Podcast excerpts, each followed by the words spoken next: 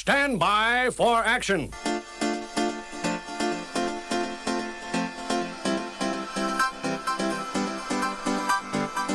Every show, we drop the needle on the tracks that were part of the mixed tapes and mixtapes of my 80s and 90s. Tunes that followed me on the train in the morning, on the way to my adventures on the weekend, and all the times in between.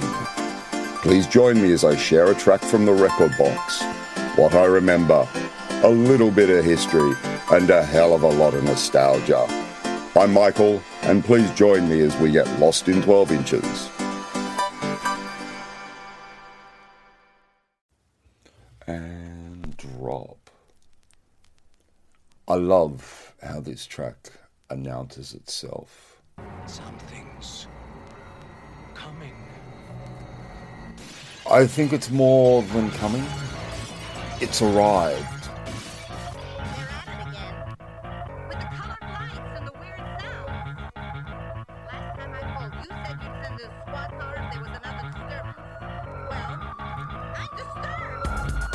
There isn't much online about this track. It was released in 1991.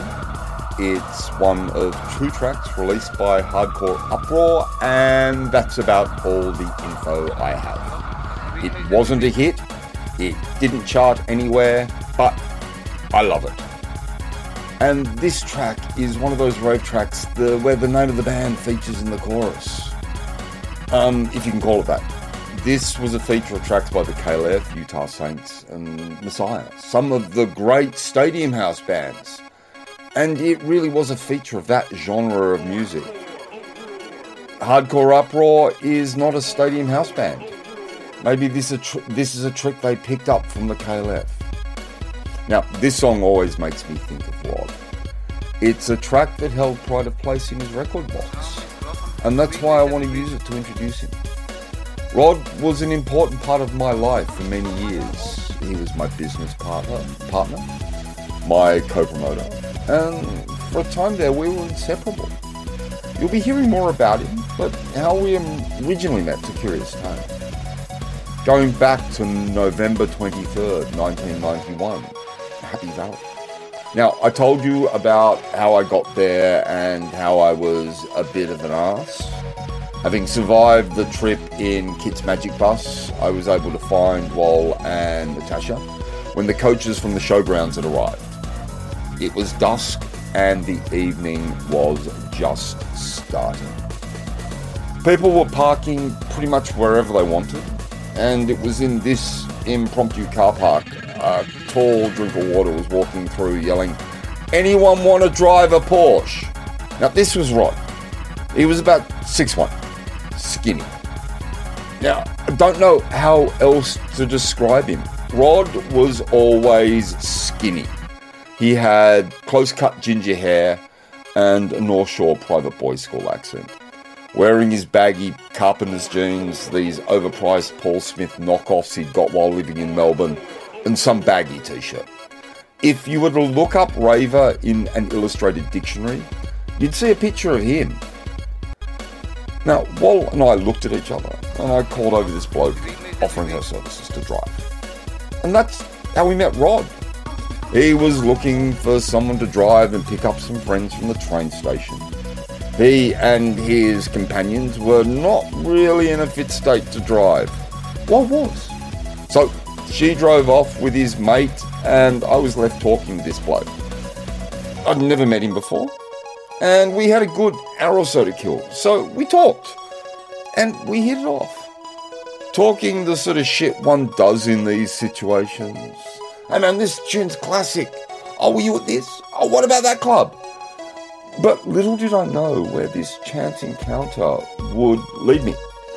During our conversation, we got talking about how we both like to put on our own rave one day, and a seed was planted. So, the hour or so later, when Wall drove up in the 928 stuff full of people, um, Rod and I had already worked out a plan for our party. And in our minds, it was going to be the best party ever. Now, for the rest of the night, we continued to hang out with Rod and his friends. We danced in that paddock to the latest house and techno and trance. The sun set and then rose the following morning, and a new friendship was born. Now, when the party was over, we parted company, and no numbers were exchanged. So, would High on Hope, the song with no information about it online, if it somehow turned up in Discover Weekly, would it make it onto the playlist? Well, if the track didn't have the same attachments that it currently has, I think it still would. Long live Hardcore Uproar. Well, unless that name suddenly becomes associated with something else.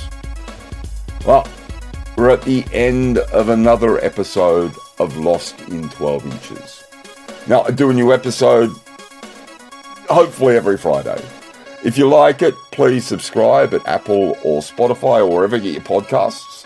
Links to my socials in the descriptions. I've been Michael. Thanks for listening. And as I always say, testicles.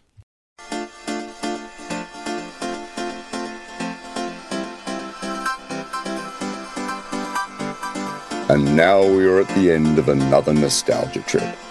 If you've enjoyed listening to me ramble on, please subscribe to get notified when I release new episodes. I'm on all the socials, so check me out there. Thanks for listening to Lost in 12 Inches. I'm Michael, and as I always say, testicles.